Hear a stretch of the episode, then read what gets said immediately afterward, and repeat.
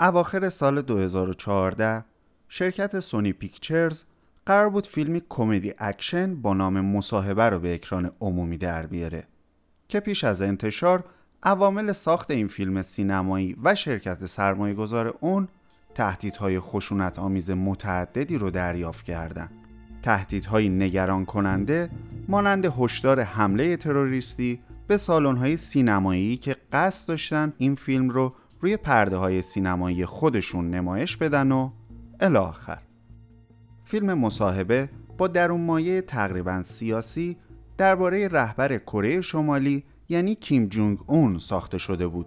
که اعتراض های جدی دولت کره شمالی رو به همراه داشت. دولت کره شمالی رسما اعلام کرده بود که در صورت اکران این فیلم به موضوع حمله نظامی به آمریکا به عنوان گزینه اصلی خودش نگاه خواهد کرد.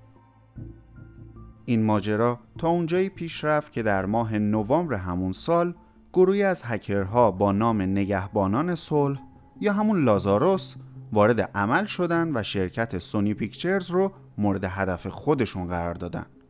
اطلاعات زیادی به سرقت رفت و همینطور بخشهایی از اطلاعات این شرکت طی اون حمله سایبری از سوی هکرها حذف شد.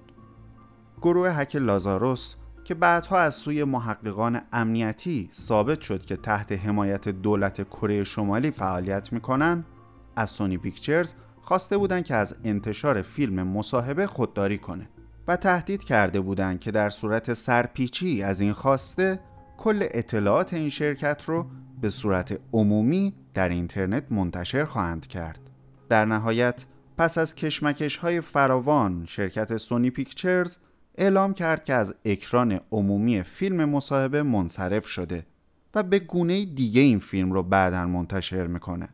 اقدامی که با بازخوردهای منفی زیادی از سوی اهالی سینما و رسانه روبرو شد.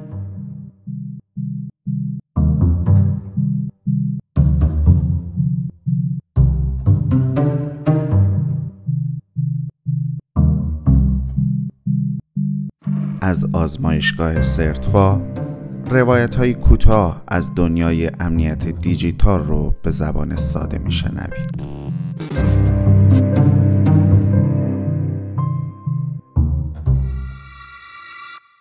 بذارید از این زاویه به ماجرای هک سونی پیکچرز بپردازیم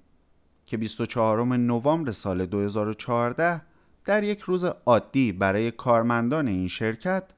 به یک باره با ظاهر شدن تصویر یک اسکلت قرمز رنگ روی نمایشگر کامپیوترهای کارمندان همه چیز عوض شد.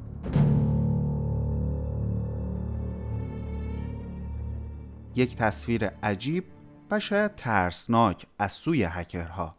با پیامی تهدیدآمیز در خصوص افشای کل اطلاعات که شرکت سونی پیکچرز رو در یک موقعیت بسیار حساس قرار داده بود. اون هم بعد از تهدیدهای مکرر دولت کره شمالی به سبب تولید فیلم مصاحبه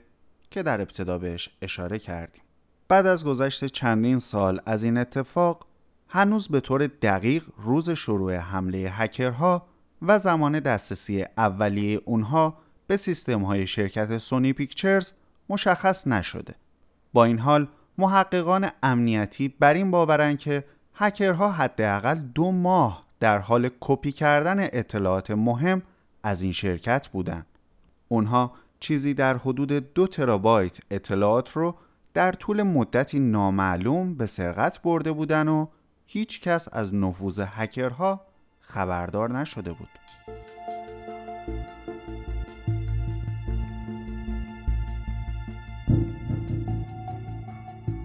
اگرچه در نگاه اول حمله سایبری انجام شده به این شرکت رو میشه به نوعی مجازات به خاطر تولید فیلم جنجال برانگیز مصاحبه تعبیر کرد و اون رو فقط و فقط به کشور کره شمالی ربط داد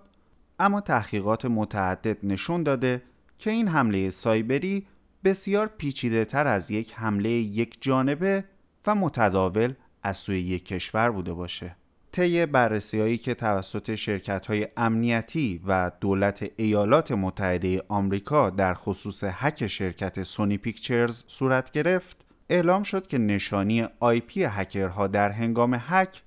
دقیقا مرتبط با کشور کره شمالی بوده. اما شواهد دیگری هم به دست اومده که نشون میده این حمله فقط توسط هکرهای کره شمالی انجام نشده و احتمالا کشورهای روسیه، چین و ایران در اون دست داشتن.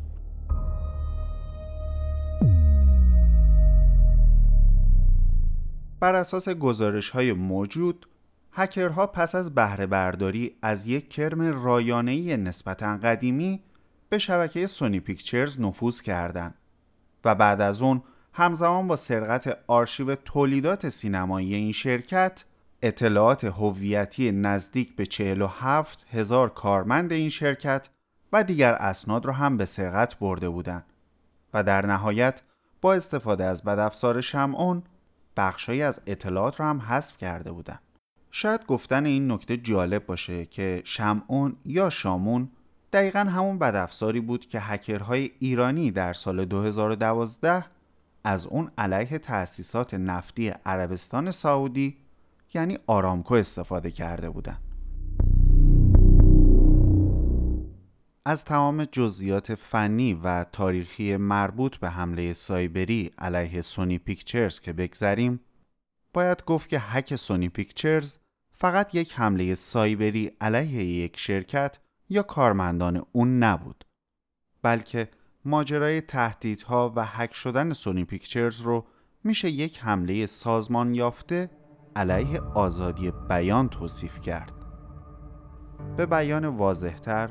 کره شمالی و متحدانش این اجازه رو به خودشون دادن تا نظارتها و سانسورهای باب طبع خودشون رو با تهدید و حمله در خارج مرزهای جغرافیایی خودشون بر دیگران اعمال کنند. نمونه بارز از دیکتاتوری که حد و مرز نمی‌شناسه و پای خودش رو به فضای اینترنت و دنیای دیجیتال هم باز کرده